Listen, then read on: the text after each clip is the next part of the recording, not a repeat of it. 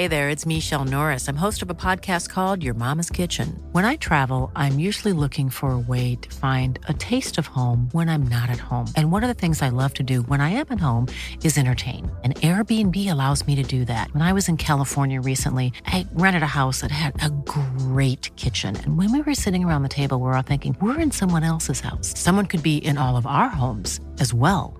If you have a home, but you're not always at home, you have an Airbnb. Your home might be worth more than you think. Find out how much at airbnb.com/slash host. Hold up. What was that? Boring. No flavor. That was as bad as those leftovers you ate all week. Keke Palmer here, and it's time to say hello to something fresh and guilt-free. Hello Fresh. Jazz up dinner with pecan-crusted chicken or garlic butter shrimp scampi. Now that's music to my mouth. Hello Fresh. Let's get this dinner party started. Discover all the delicious possibilities at hellofresh.com.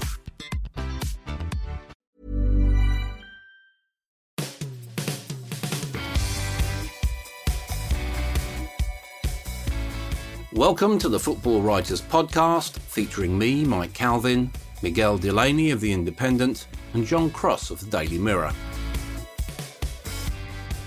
18 wins on the bounce, 10 points clear at the top of the Premier League, four trophies within sight.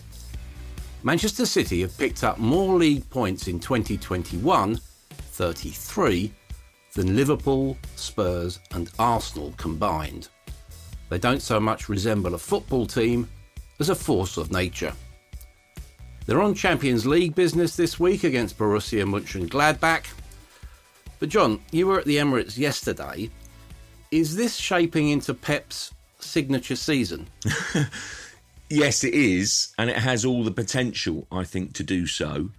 I must say, I'm someone now that has become slightly nervous about tipping Man City for, for the Champions League, simply because I think I've been there before when I think they, they are by far and away the best team in, in Europe right now, playing the best football with arguably the best squad around. And I, I, I just think they're an absolute joy to watch. But we've been here before. You know, we've been here in situations where I think they've been in equally good shape and they've done some crazy things, whether it be Fabian Delph at fullback or suddenly moving Gabriel Jesus to, to wing back. And, and Pep sometimes it feels like has been trying to be too smart for his own good. But I just think he's found this amazing system yesterday. I mean, it was highlighted for me. I think sort of. I think Mikel Arteta said pre-match. He said, "I think Pep Guardiola's found his perfect system, and it's his perfect system today, where he doesn't have to play a striker." I mean, it's just it's just amazing how.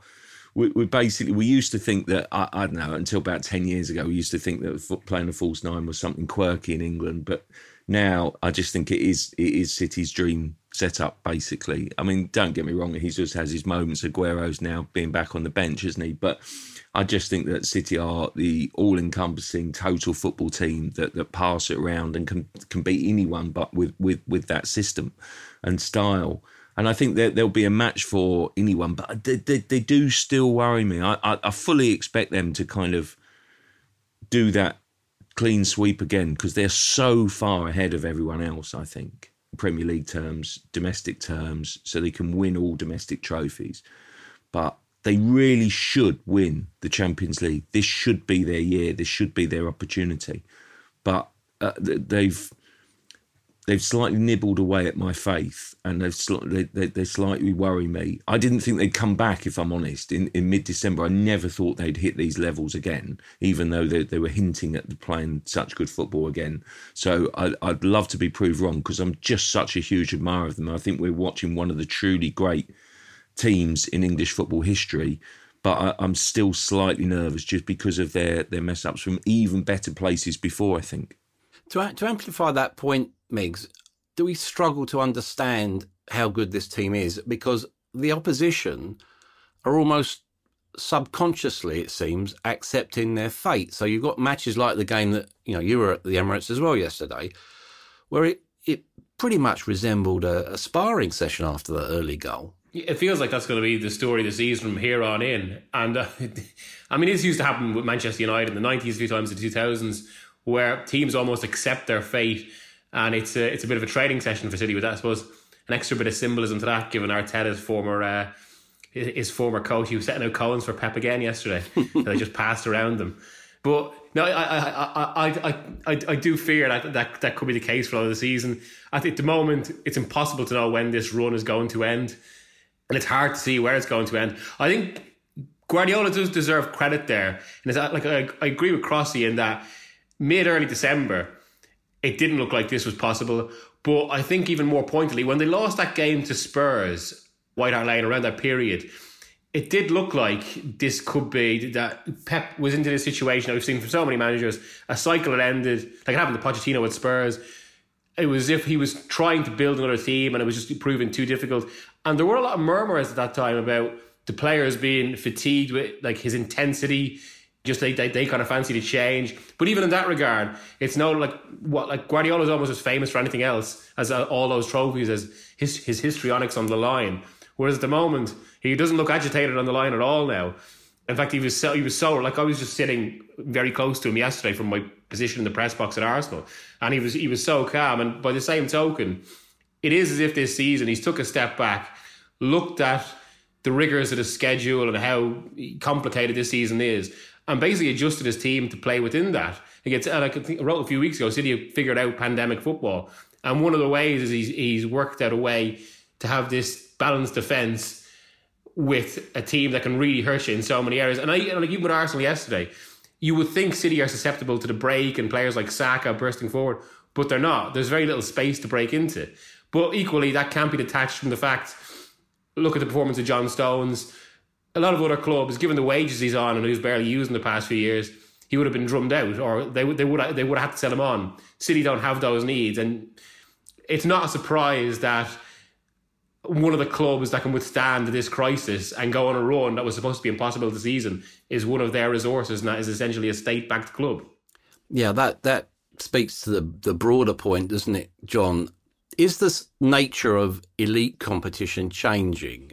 You know, even before we get into the distortion of, of this new Champions League, the bloated Champions League that's being talked about in 2024, who can actually challenge the state clubs? And by that I mean City and PSG. Uh, well, I think Liverpool can. Listen, I think Leicester will finish in the in the in the top four. I think Manchester United, frankly, are a work in progress. I I, I don't see it as I don't see it as complete submission to that. I mean, I just feel, you know, PSG have suddenly become exciting uh, through, through Mauricio Pochettino taking over there. The result at Barcelona was was something else.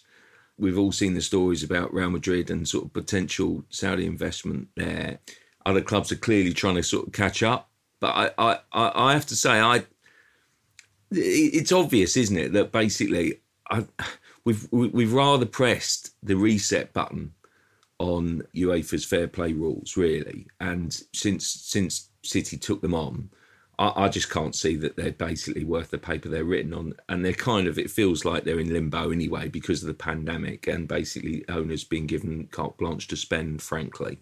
And so I do think that that's uh, we might as well sort of call a halt on them. I always thought they were a false barrier anyway. To to be honest, I really didn't didn't like them. I didn't didn't appreciate them. But I, I have to say, I think that Man City. I, I, I know it might be an unpopular view here, but I'm a huge Manchester City fan. I'm a fan of of the way that they've raised the bar under Pep Guardiola. I'm a uh, I'm a huge fan of the way that they inspired Liverpool's improvement because they did. They had a point to proving that. They're setting new records. They're they're playing some of the best football around. And listen, they've they have improved vast parts of the local community as well. I'm sounding like a Manchester City salesman and brochure here, but I, I, I, I personally, I, I, am quite a huge advocate of them. Listen, I get the, I get the drawbacks. Please don't get me wrong. I, I get the, I get the negatives. I get the argument, but I kind of like, and I look on with admiration for what they've done for football. Well, the, the one. The, the one thing I pick up on the local community, I mean, the common argument is that I know we're getting into deeper issues here. That but that the, I mean, the line commonly said is that the re- regeneration stops at the border of the Etihad campus, and essentially, it's almost as if they've used the club to basically for Abu Dhabi to build a construction empire in Manchester, which is mostly luxury flats rather than kind of affordable housing. So I mean, uh, there, there are bigger issues there, and in terms of raising the bar and what it's going to do for football, this is where it really worries me because we could have a, a second treble in three seasons. I, I don't think that's a case of raising the bar. I think that's distorting competition because I don't, I just don't, I, and even clubs like Liverpool and like, to a degree this season points to, although it's so it's divorce, you can only push when it comes down to resources. Clubs can only push their limits for so long, and then eventually there's. I mean, we saw to be fair on on, on a different scale, a different time. We saw we, we United for quite a while where they'd see off pretty much every challenger until Chelsea uh, were bought out by Abramovich and, and this is what I, I think we could. But my fear is we could come back to look at this period as one where the great variety and competitive balance of the Champions League, or sorry, of the Premier League, started to be eroded. Well, let's see how it goes. And again, like I mean, the fact that Guardiola came back this season the way he did wasn't itself a surprise, which does speak to some some of the unpredictability to this. But if in three four years time we we have a situation where City are again winning the League Cup every season as well as the title, and in seven out of eight then I think you know we won't be looking at it as, as fondly. Mm. The, the, scary prospect, or scary for, for their opposition at, at the very least, is that this City team is still evolving. Guardiola is probably evolving as a coach. He seems to have taken a lot from his mentor Juanma Lillo this season. You add in Haaland to that team next season, and you've got a dynasty there, haven't you, John? Yeah, Haaland is a really in, in, exciting prospect, and I know, despite all, all, all the on the record denials, I do still think there might be something in Lionel Messi. But um, do they need do they need Messi, John? Well, the only thing I think about Messi is there's such a such a great team to watch, and there's such a total football team that I sometimes wonder: do they need a focal point of, of a centre forward? And I still think, despite Haaland's movement and despite him being absolutely typical kind of focal point centre forward number nine, if you like, I still think that he's he's more of that mould than, than Messi. But I, I actually think that City are in a position where, if you actually look look at it logically, and the amount of players that they are missing and short of, and perhaps they could do them both. I mean, Messi would be just a fabulous signing for for the Premier League, in my view, simply because I just think he would be a great adventure and, and, and also still the best player in the world, arguably, to come over to English football. We've not had that f- for quite a long time, despite all everyone saying, you know, I think it is the Premier League is, is fabulous league, fabulous competition. We, we really needed the we, well, we haven't had the best player in the world, I don't think, since Ronaldo left for Real Madrid all those years ago. So I think that would be a signature signing, and I think his movement and would, would play into City's style at the moment because I think that's moved away from having that focal point centre forward. I, I think Haaland has got so much potential and so much scope for improvement, and he's already such an exciting talent that he could be easily the best striker in, in Europe for the next eight years or something like that. Really, he's just got just such an enticing player to to get. I'm just amazed that you know we all know about the history of his arrival at Dortmund, but I was amazed there wasn't more clamour for him when he actually moved in, in, the original place. But I do think that City will surely have to strengthen again. But it feels like they've been back to their smart signings because Ruben Dias has transformed them. Cancelo's taken a while, but has actually proved to be a really shrewd signing. And I just think that basically they, they, they've needed something up front for a while. And I mean, the, the, scary thing is that they're so dominant now. If if they go and improve, where's the chance for anyone else? But I personally think that's quite quite an enticing prospect. Mm. Are we looking, Migs, at like if we, if we look at this week's tie against Mönchengladbach, does that game or that tie almost capture the institutionalized inequality of European competition as we know it now, let alone in the future? You've got Marco Rose is going to, oh, he's off to Dortmund to manage them at the end of the season. You've got bigger clubs, including Chelsea, we're told, sniffing around Jonas Hofmann, their midfield player. It's almost, you know, we're at an exalted level of European competition here, the last 16 of the Champions League. And City are essentially playing a selling club.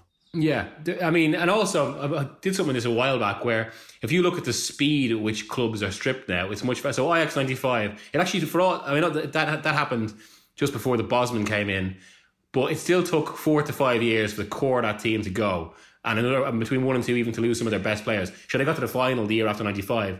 Now these days, Ajax twenty nineteen, the closest they've come to a final since, pretty much all of that team, all of the key players were gone within a year, bar Ziyech so teams, if any sort of if any sort of club like that, any sort of outsider club gets any sort of success within one season, it's pretty much done. They don't even get the time to kind of go and you know possibly achieve or challenge what they should because all the vultures are already in.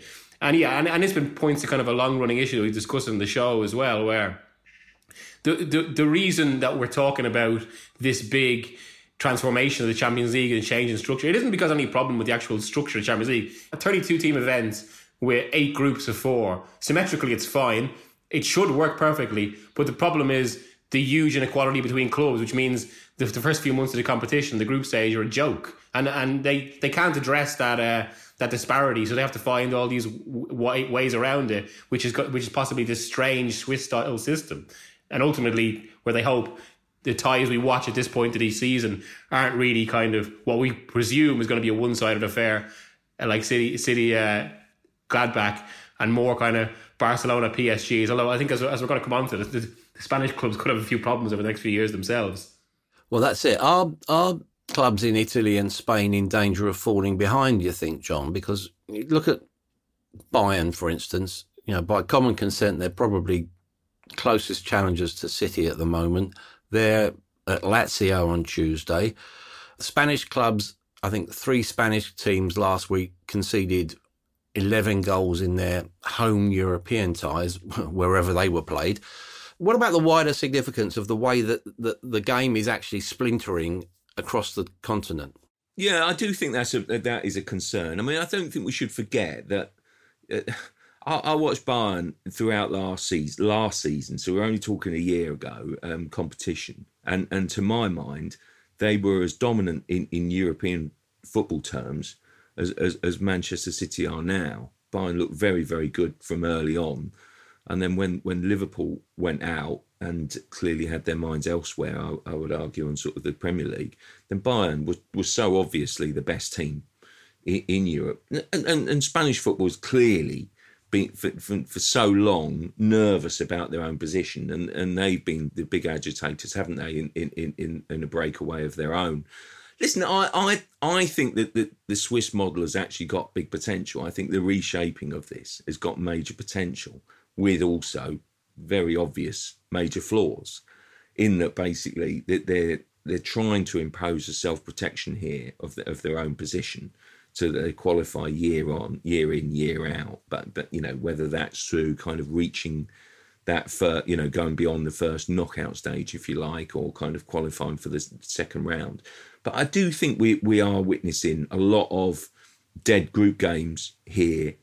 I think we had a glimpse of the future last season when I think the the, the final stages of that tournament when it was one-off games in the Europa League and Champions League. If we cannot see that maybe European football needs a little bit of a shake-up because that was so good that was so entertaining. That was so amazing. And I know it was it was unprecedented circumstances and one-offs, and would never see that again. Well, we should do because that was brilliant TV, brilliant entertainment, fabulous. And I just think that whether that leads into a splinter tournament for UEFA or however it might be, then I think it's a shame. But I still think there's so many hurdles. It's like everyone's presenting this thing as as UEFA are putting forward their proposals and uh, uh, everyone will accept it and it plays into into what the European Clubs Association want.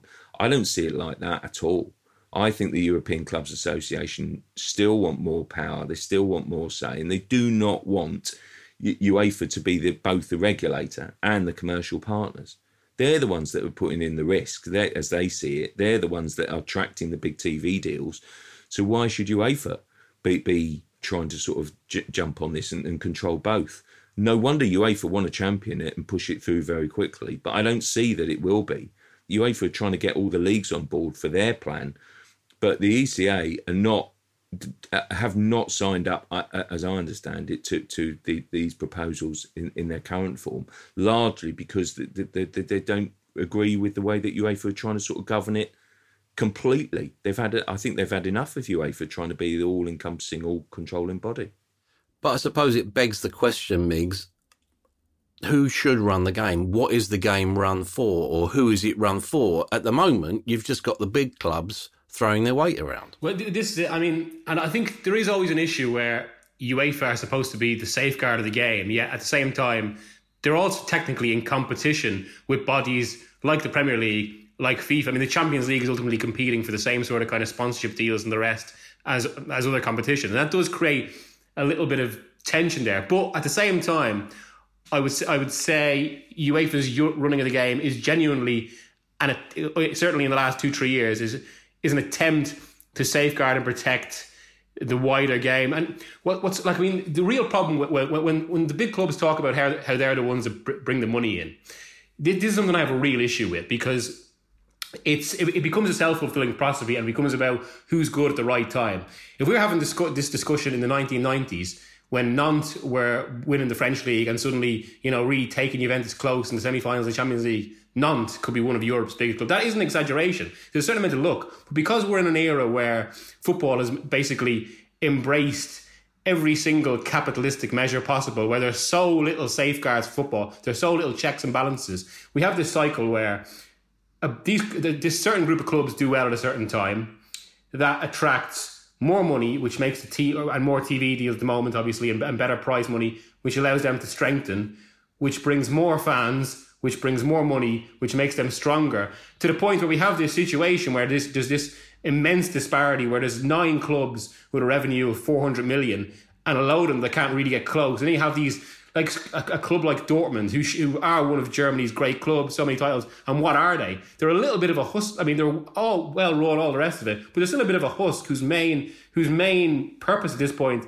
is bringing through young players and ultimately selling them off rather than actually competing. And that is a direct consequence of the situation we're, we're, we're talking about here, and big clubs throwing their weight around. And that's and the only thing that's actually driving it is greed. I would say at least UEFA's for, for all the issues that, that, that Crossy's raised about you know how the big clubs see UEFA from that. I think UEFA are at least trying to preserve a, a, competition with a bit of competitive balance and a bit of variety around Europe, whereas the big clubs aren't. They just they just want to preserve their place. And, another another classic indication of this issue is alongside these discussions for the uh, the 2024 restructuring of the Champions League, there's also discussions about prize money and where the money from the Champions League is actually going to go. Because this is a major issue because it, the, the Champions League prize money is one of the biggest drivers of financial disparity in Europe because all the clubs in the competition become so wealthy. Well, in the last round of negotiations, the I think the figure for to be given out, the solidarity figure basically to, to be given to clubs not in Europe, so they don't they don't completely get stripped away, was eight point five percent. Now the European leagues wanted to boost that money up to 20% to make a more equitable Europe. And, you know, that sounds quite sensible, really, because it prevents this this situation. What actually happened was the big clubs flexed their weight. It dropped further, I think, to just over 7%. And that's the situation we're in, where just this group of clubs is just accumulating more and more money and become more and more box office. And I, I, it, it, does depress me that, even if, if you look at this week, it, it, it was pointed out how Mbappe was the first player since Andrei Shevchenko to score a hat trick at the Camp Nou. Well, that situation is almost impossible now because A, that was a night when Dynamo Kiev battered Barca 4 0 Camp Nou. Uh, but, but, you know, in today's game, Shevchenko wouldn't still be there. Kiev would be, again, a bit of a husk of a team. And it does depress me that like even in the late nineties, when a lot of these problems started, there was a real variety to the Champions League. There was a bit like there was so many clubs that could become good. There were a lot of exciting clubs who are now, would now be considered unfashionable, and that's just not really possible now. And if anyone does become good for any brief period of time, then they will rip, they'll be ripped apart within a year. Yeah, you see, I'm getting a sense of how can I put it? Elegant desperation, John. If you look at Real Madrid, who actually, when you think about it, are are possibly quite vulnerable this week against Atalanta. Mm. As you mentioned earlier on, you know, they're looking for money from Saudi Arabia, 130 million pound sponsorship's been spoken of. That to me is a, a big sign of changing times. Do you think Saudi Arabia will be the next state to fund a team? Well, absolutely. If if they have their way, without a shadow of doubt, it is interesting at the moment, isn't it? That that basically there's a lot of controversy surrounding Saudi Arabia. It comes at when the spotlight is shining so brightly at the moment on that in terms of news. We've seen that in the in the past week or so, haven't we? It's interesting, even at the moment, we keep on being reminded that, that sort of the Queen now doesn't like to be pictured with, with Sheikh Mohammed, you know, sort of because of the controversy over his daughter. But it's just, I, you know, it's there's no doubt about it. It brings up controversy, and it's not it's not one that's very sort of kind of appetizing here. But I have to say, if we go back even to sort of the potential investment into Newcastle, Newcastle, I don't think was in any way stopped because over a moral issue. In, many ways, over the behaviour of potential investors there, it really wasn't. And also, by the way, where do you draw the line on potential investment? It was purely done because uh, I think uh, of the TV and the piracy issue, which which they just couldn't stomach. They could stomach other things, but they wouldn't stomach the TV rights being sold down the river. Well, sorry, but that that says it all, really. So clubs, I think, are, are not going to be shy. They're not going to be afraid to take over investment that helps them to punch in a level playing field, really. But I, I, I just think we've got to be rather careful, I think, uh, over taking the moral judgment here. Please, this is not me advocating the behaviour and scruples of, of, of, any nation in the world. But I do think where on earth do you draw the line? And, and, and that's the issue. Do we want to see, listen, when we talk about the kind of the level playing field, I guess you're absolutely right. We don't want to see a Champions League dominated by one club for a decade, do we? We also don't want to see a Premier League that's completely dominated by just one team. It is being dominated by Manchester City at the moment. But having said that, let's talk about last season when when it's very very difficult I think to dominate the Premier League for more than three years just because of the huge demands on it and I still think that that's still quite a long way off but I do think we've got to be got to be careful clearly in terms of investment and, and in terms of where we go I think Real Madrid are desperate because they are in such a mess look at their team mm. you know it's just it's just a joke of a team now there used to be you, I mean, I, am someone who watches a hell of a lot of European football and sort of Spanish football, and I love it. And uh, there's been points in time when Real Madrid have Barcelona, you could name their team uh, as as a world class starting eleven off the top of your head. But where do you start now with with A Barcelona and B Real Madrid? I mean, there are both two teams in such an unbelievable mess, and they are desperate because they've made several several bad decisions and yet Real Madrid just went on this sort of kind of fantasy reunion with Zidane, and probably you know probably probably do something again similar if it goes too much further wrong for themselves in in Europe, and and that's the plain truth of it. But they're desperate because they are, in European terms, falling behind all the big guns. They're no longer considered among the sort of the Champions League favourites. At well, all. and what brings a lot of this discussion to a head is, and what what sums it up when when Paris Saint Germain went to buy Neymar in, in 2017, I was like, one of the strategies behind that was they felt, and it was an astronomical fee. You know, they met, met the buyout, but and the wages were immense. But what I was told was Paris Saint Germain realised that it, it, that they could basically short squeeze the football market, which is if they if they drove fees and wage up to a certain point, they knew only a certain amount of clubs could compete, and Two of those, obviously, the Manchester clubs, because United have you know, such a revenue making machine, and one of them potentially Chelsea. But they didn't consider the Spanish clubs capable of going to that level, basically because their ownership structure, which I think is one is remains one of the positive elements of, of Spanish football is two big clubs in that way, in which they're, they're owned by by their fans and socios. But that basically prohibited internal and external investment at a time when that's basically shaping the game more than anything. And hence we have Florentino Perez, the Madrid president, pushing for European Super League and also potentially doing these deals with Saudi Arabia because they're looking for any way to make extra money. And I think we could well be in for a fallow period for Spanish football in that sense because there isn't the investment right now.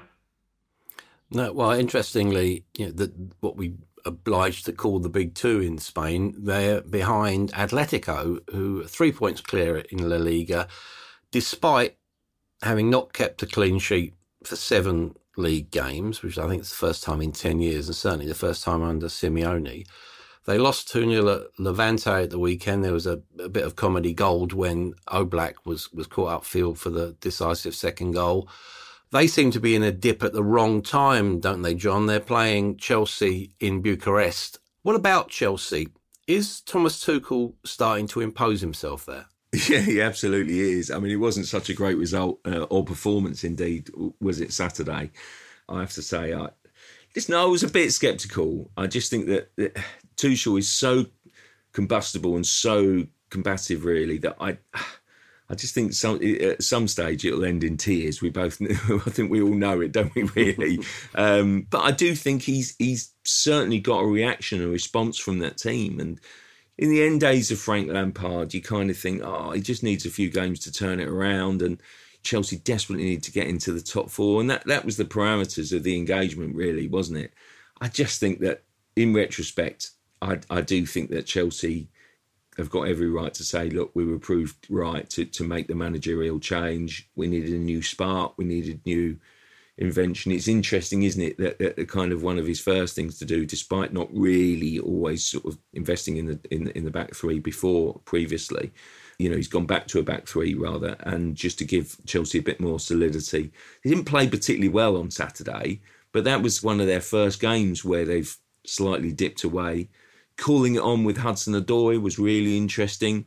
Basically, really called him out publicly. That was brutal, saying that basically when when when he brought him on, he basically didn't reach the standards expected, and then withdrew him. But then sort of tried to draw a line on the, under it very quickly afterwards.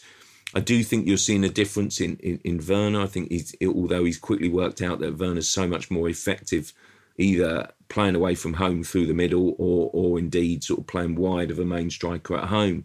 And I just think that, that those he's got Chelsea playing a lot better. I would have said a month or so ago, I thought that Atletico would be very, very clear favourites. They're playing very, very well.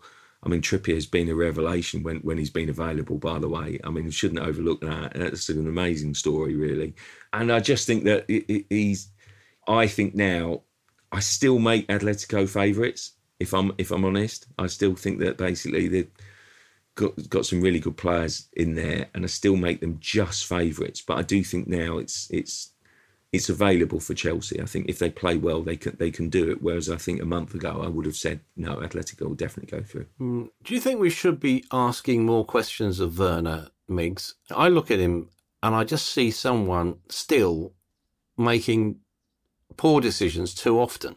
There's a bit of me, yeah. There's a bit of that, and that it feels like maybe he's not quite as mature yet as a player as we might have thought when he was signed. That he's still got a bit of developing to do.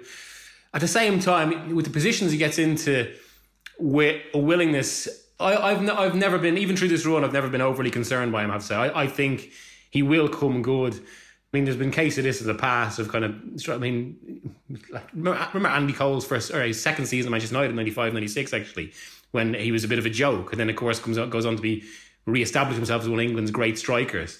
And some, of actually Werner's form in this season has a little bit reminded me of that. Because I, I do think there is a really high class forward in there, but at the moment he needs more polish. He needs to get that. He, he needs to restore his confidence. And I mean, I, I was at the Chelsea game on Monday against Newcastle, and there was such a telling moment in that. Like his face was a story in itself. When he got his goal, then when it looked like it was going to be ruled off, and then it was given. So like we had kind of joy to real anxiety and despair to uh, to relief all in the space of a few minutes. I do think he'll be he'll end up being a very good signing for the club. Whether we see enough of that this season is open to question because I, I think Chelsea have a I think Chelsea have a really decent chance at a Champions League this year. Obviously, the league's beyond them, and Crossy's right. I think this was Saturday was their first slip in that sense, but I think they've generally been quite solid under Tuchel. But as much as anything, they've got broadly a good approach, even if one they're getting used to. But also, they've got massive strength and depth in a congested calendar and in a Champions League season that may actually favour clubs who aren't, you know, in a title race or don't have the same. Or Chelsea still have a bit of a a bit of pressure to get top four, but I think they'll end up getting that quite comfortably. And uh, there's another thing about the Champions League in that sense. It's amazing how much because of the gap between fixtures how much the complexion can change from one day to the next, and especially from the group stage to the to the knockout stages. And Atletico are a bit of a strange club in that way as well. I mean, for all Simeone has, I mean, he achieved a miracle winning the title there in 2014. Yeah, it still feels like, I mean, that club is almost the, the most neuro, psychologically neurotic club. with more hang ups, I think, than anyone, even, even more so, I would say, than, than Everton with Liverpool for 21. I mean, what? Like if you look at them, Simeone, gets them to the Champions League final twice which is both defeats themselves. And what happens? They end up losing to the club that they hate more than anyone else in the, in the worst possible circumstances. A last minute equaliser and a penalty shootout. And so they still have a lot of complexes, particularly as regards the Champions League. And just coming to form at, bad form at slightly wrong time. They're only, they're only three points ahead of Real Madrid in the title race now as well. It, it could be there for Chelsea. When you look at alternative models, John, I, I always settle on Leicester you know, they're well funded, not extravagantly funded, but well funded. They're brilliantly coached. The recruitment is strategic and you know far sighted. They've got faith in younger players. We saw that the weekend with Luke Thomas. I thought was exceptional at left back following the James Justin injury. Should we be taking Leicester more seriously? As as what though? Well, I I, I, I, I, I see them as potential winners of the Europa League, for instance. Oh yeah, yeah, yeah, absolutely. It's funny, isn't it? It was it, we, we I, I, was engrossed in sort of all the European action last week. I was lucky enough to have sort of the week off, and so kind of sat back and me sat back on my sofa and watched literally every game that I possibly could. And it, it's so weird that basically Leicester was just an afterthought was kind of a bit of a footnote. I know it's the least interesting result, arguably, because it's nil nil away in Prague, and it's, but you know they were playing a team that's running away with it with the with the Czech league and the sort of scoring goals for fun, basically, and so it was a half decent result to go back home, and they should go through. But I do think they can win win the Europa League and, and win a European trophy. You immediately then say, though, don't you? Oh yeah, but they'll have to beat Manchester United. Well I, I think that, that, frankly, they're playing better football than Man United. I know they're sort of jockeying. I think they've got a better manager as well between them. Yeah, absolutely. I, I, I, you know, I think that Brendan Rodgers is such a good coach. I, I'll be honest. I just can't. I can't believe that there's still so much. I think. I think part of the problem is, guys. I don't know whether you agree. Is that basically? I do think that Brendan Rodgers still invokes this should we be taking him seriously? I was driving home from the from the Emirates last night, and they're sort of having this discussion over whether sort of Rodgers would would see it as a as a step step up or step down to manage Spurs, and it's just I think the the outcome was that it probably at this moment in time it'd be a step down. But honestly, there's so much snobbery o- over Brendan Rodgers and indeed Leicester. But Brendan Rodgers, I think, is arguably the, the most exciting and, and, and best British coach around. Yeah, I think he does a terrific job with with young players and develops teams. He gets them playing such a sort of fluid and and, um, and way which is full of flair and excitement. And I, Liverpool came too soon. Life lessons were learned, but I just think you know he could let's let's let's also forget he could, not forget he could have easily gone back to, to, to Swansea for the second coming, which would have been a disastrous career decision. And I don't, I'm not sure he would have even come back from that. But Celtic, we're seeing now that Celtic, he, he won everything, but basically it's still still. I think something to, to be admired. He sort of re, re, regrouped, restructured, and came back, and he's doing an amazing job at Leicester. Mm. And I just think that arguably Leicester maybe need to do get some silverware or something like that, and the Europa League fits into that category for for the rest of the country to sit up and take notice of what is an incredible job. I think that he's doing at, at, at, the King Power. I think in any other season it would be a much more level title race, and they would be right in the thick of it. But because City have pulled clear, that then basically we're not even giving them the credit they deserve of being second and third at the moment and making a sort of a fist of it. But I I think they don't get the credit or, or the respect that they deserve. You know, what I like about Brendan Rodgers is that he seems to be growing both personally and professionally, which brings us on to a certain Jose Mourinho Migs. You know, they've got the form, Spurs have got the formality of, of their return leg in the in the uh, Europa League on Wednesday. There was just a line that he came up with yesterday about his coaching methods being second to nobody in the world. That's self delusion on an epic scale, isn't it? I mean, I saw that and it just struck me as desperation, to be honest.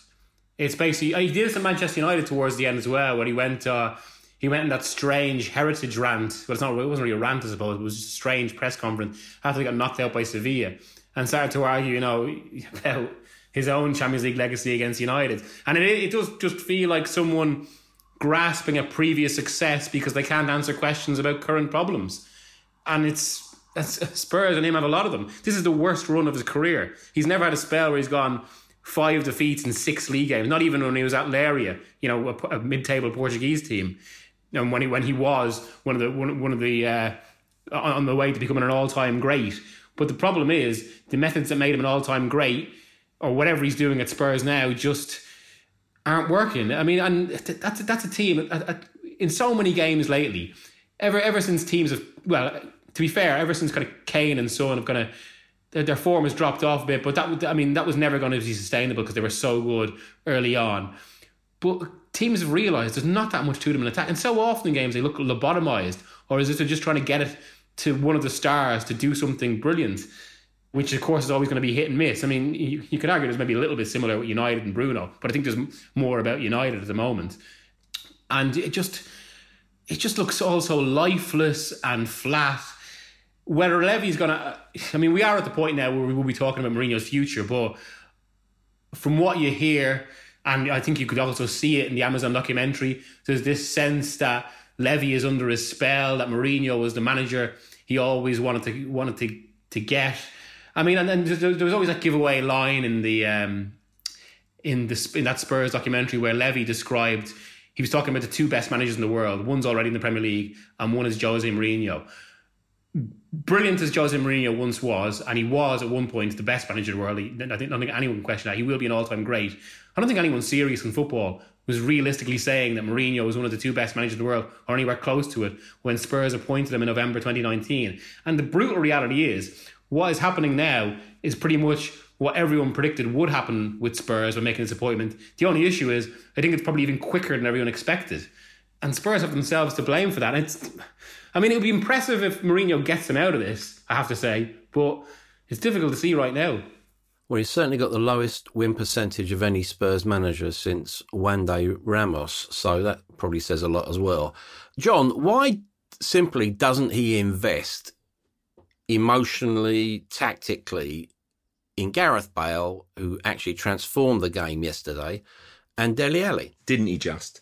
I mean, Gareth Bale I mean, it was. I was at the Emirates and so sat and watched the, the, the West Ham Spurs game its entirety before I left, and I just. I mean, I, Spurs were a bit shambolic first half, and then basically second half, it was like the second coming of Gareth Bale. I mean, listen, everyone knows that Gareth Bale, the Gareth Bale we're watching now, I think even Gareth Bale and even his closest allies basically would admit he's not the same player that he was. But Gareth Bale went to went to went to Spain, basically success wise, the greatest British export of all time, hasn't played regularly for what, two years? And I just think once you once you sign that player, well, to give him any chance, any chance of getting back vaguely back to where arguably I would say he was yesterday, you've got to play him. And it's it was borne out that he played in, in the week and then basically he then comes on at half time and was fantastic. I thought he was he was the change I think that for, for Spurs and, it changed the the direction of travel and direction of the game. And he was so influential. He provides the corner for, for the goal to come back. He hits the crossbar. He's driving runs. His impetus. Spurs came so close to getting an equaliser, and, and Gareth Bale was at the heart of that. And you turn, I, I, I felt like turning around and screaming. See, Gareth Bale can play, still play football after all. I mean, I just. I, I am Gareth Bale's biggest fan, I have to say. I, I don't think he's had nearly the amount of credit or respect that he's, he, he's he's deserved for what he achieved at Real Madrid. And I just think that he, to go to do so much to get him back, I just think is a failure on the manager's part. And yes, we all know that he wants to be just right and just so to play games, but Mourinho's treatment, I think, of, certain players, and this goes back to sort of Dele Alli as well, is is just prehistoric. I don't think that you can treat those players like that anymore in the way that you maybe could say 15 16 years ago when when he when he was doing it at Chelsea and he invoked this sort of spirit that, that every Chelsea player would run through brick walls for him his famous sort of kind of untouchables remark that certain players would just always be in that in that team. He just can't there's certain players that clearly love him. And look at Kane and Son. I mean they're just having the season of their lives. Højbjerg has been his signing. But his failure to do better with, with Dele Alli is a failure because Dele Alli is a decisive player. Dele Alli must share some of this blame as well because he's clearly sometimes his performance levels haven't been good enough when he has had a chance. But it's very difficult to be dropped in and out, I think, as well, and that then injuries have, uh, have mounted up. Harry Winks, his treatment of it. Harry Winks is like died in the wall Spurs fan. He's, he's, he's missed a Tottenham Hotspur, will die for that club and yet has been clearly international quality player. Yeah, I just think his treatment of him and sort of total misuse and disregard of, of, of the homegrown talent like that is also is is incredible. It's just unfathomable. And I think his man management is is perhaps the biggest failure I, I can see because this is a team that title challenges in December. They're, they're full from grace it's been spectacular. They've got the you know they've got the Europa League to cling to. They've got the cup final appearance to cling to. But really, this season, Miguel's absolutely spot on. This season is going from bad to worse. It's really not acceptable. And, and also, I mean, the League Cup will be the great defence, I suppose. But I mean, with the hmm. greatest mm. respect, look at look at the run he's had. A buy, you know, two Championship clubs. It's, I mean, it's, it's not exactly been the most difficult run in terms of kind of putting putting merit and the very the idea of getting to a final. But beyond, I mean, just picking up on what Crossy said about man management, I, I think you're absolutely right. Mourinho's always had this thing where he describes as confrontational leadership, where he does things to provoke players. And that worked really well with figures like Zlatan. And I think the word he, Mourinho used to always describe was warriors. And he would have had that, like, say, look at the defence at Inter Milan or Chelsea. But this is a, a, different generation of players who come through different style of coaching. And one of the stories you already hear from around Spurs is that Mourinho tries to play what the players describe as games, where like you know he's he's he's really with you one moment, and it's it's like someone always trying to keep you on your toes. But it just it's it's not building the connection the same way. These players don't react to it in the same way. You know, all him, him trying to get a response, and it isn't getting a response where it matters most, the pitch. Because when you look at it, Migs, what we what we're talking about here, you know, beyond the tactics board, you know, the salt and pepper pots, is actually football as a flesh and blood game. And the best managers are, you know, they use their experience wisely, they have a natural humility, but also they have an ability to actually relate to their players as fellow human beings. And, you know, when saying that, I'm talking essentially about Carlo Ancelotti. He has essentially three priorities form relationships with his players, make sure that the owners and the board get nowhere near them. And the only way he can do that is by winning matches. So if you do that, everything falls into place. He's having a great season, isn't he? Yeah, he is completely. And it's too, I have to say, I was a little bit skeptical of the appointments because I, th- I think clubs like Everton that are trying to bridge gaps, I always think they should be trying to get ahead of the game and appoint, like, say, what Spurs did with Pochettino rather than kind of managers on the way down. But at the same time, he's had a brilliant effect. The, the one thing I've always thought about Ancelotti, though, and especially as regards his relationships, and I, I think this is relevant to what we're talking about. The, the best managers of all are the absolute all time greats who win league title after league title always strike me as I mean they're pretty intense characters. And Ancelotti, his his actual league record for all the clubs he's been at isn't that brilliant. And I, I've often wondered whether it's almost because he's just too normal, nice a bloke to really have that kind of zealotry. And it's white players like, but I think it's possibly why his teams have done well in cups or in knockout or in the Champions League, say. And it, and it's why everyone speaks well of him. He's just basically just a good, likable bloke, and we are seeing the positive effects of that at Everton. Yeah, to Liverpool's detriment, certainly in the short term. Dwelling on Liverpool as we bring this to a close, John, are Liverpool now almost beyond the point of no return this season? Oh, well, they've still got the Champions League. I mean, I don't think defensively they're they're they're in any way good enough or reliable enough. If indeed Jordan Henderson is out for a matter of weeks, then that's a serious blow to their to their makeup, to their axis. Because what do they do from here? You know, they're running out of centre halves basically. It sort of did take a a couple of punts in late in the window, didn't they? And it does seem inconceivable that Liverpool are in this situation whereby they left themselves with so little options in, in central defence. And I think ultimately that will be their Achilles heel. You just can't possibly, I don't think, rely on sort of untried, untested players at the top end when you're trying to win the win the Premier League, let alone challenge in Europe. And I think they'll get undone on that. So I do think their their, their season is is beyond the point of no return. Really, I mean, I'm fascinated by Thiago Alcantara because he's just one of those players that I, I, I just have loved watching up until this season. He's just one of my favourite players. He's just the way that he keeps ball, keeps the ball, and dominates games. I just thought, oh, this will be fantastic. You know, see Liverpool play a slightly different way.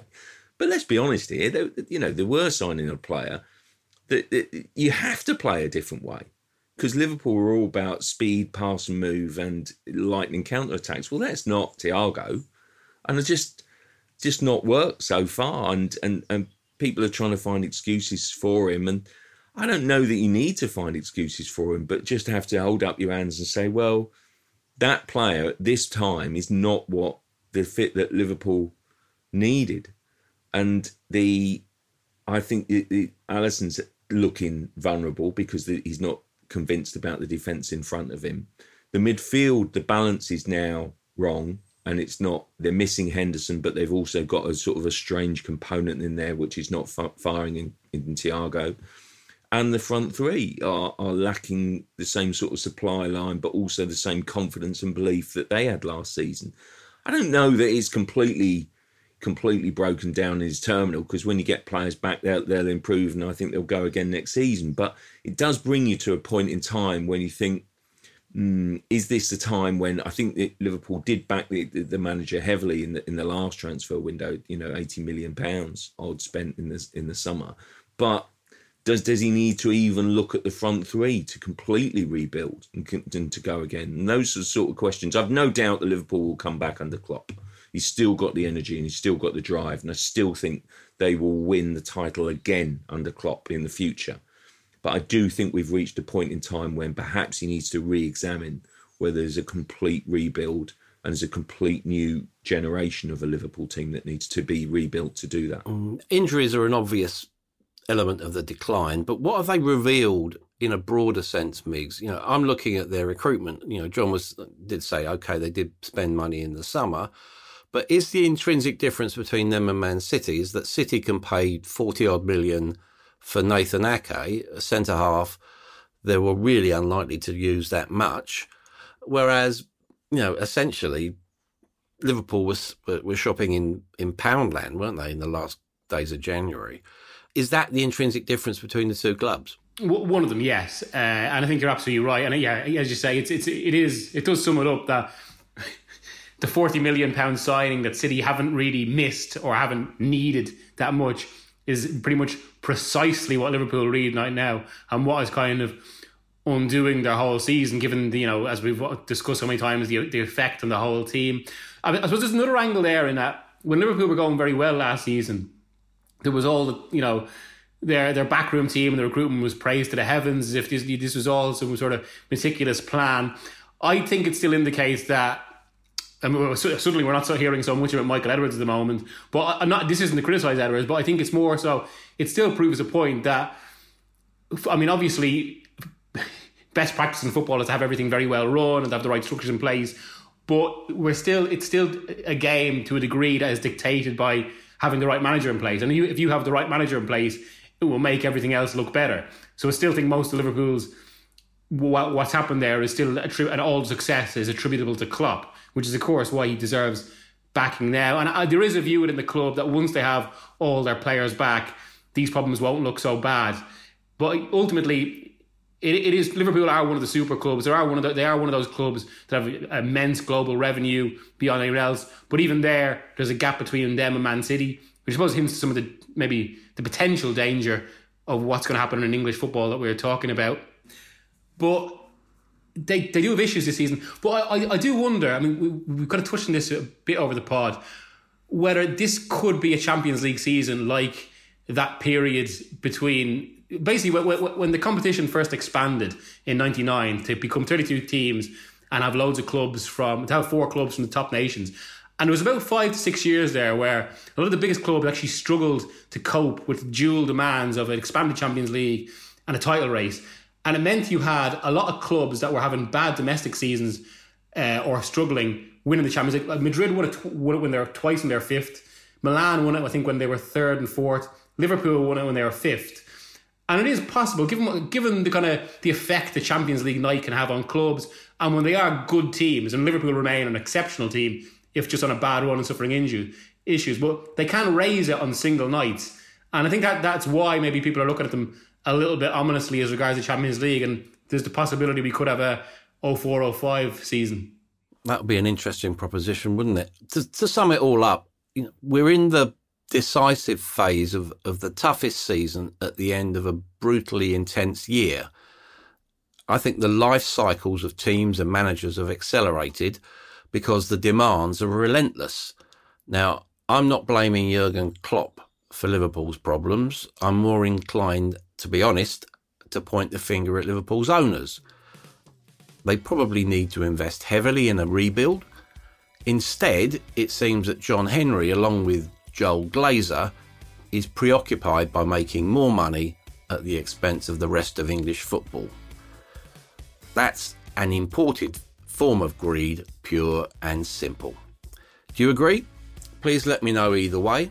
In the meantime, thanks to John and Miguel, and to you for listening to the Football Writers Podcast.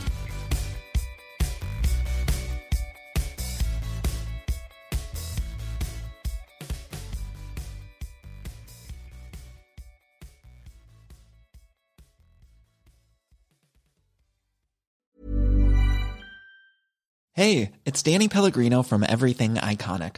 Ready to upgrade your style game without blowing your budget? Check out Quince. They've got all the good stuff shirts and polos, activewear, and fine leather goods, all at 50 to 80% less than other high end brands. And the best part? They're all about safe, ethical, and responsible manufacturing. Get that luxury vibe without the luxury price tag. Hit up quince.com slash upgrade for free shipping and 365 day returns on your next order. That's quince.com slash upgrade. Hold up. What was that? Boring. No flavor. That was as bad as those leftovers you ate all week. Keke Palmer here, and it's time to say hello to something fresh and guilt-free. Hello Fresh. Jazz up dinner with pecan-crusted chicken or garlic butter shrimp scampi. Now that's music to my mouth. Hello Fresh. Let's get this dinner party started. Discover all the delicious possibilities at hellofresh.com.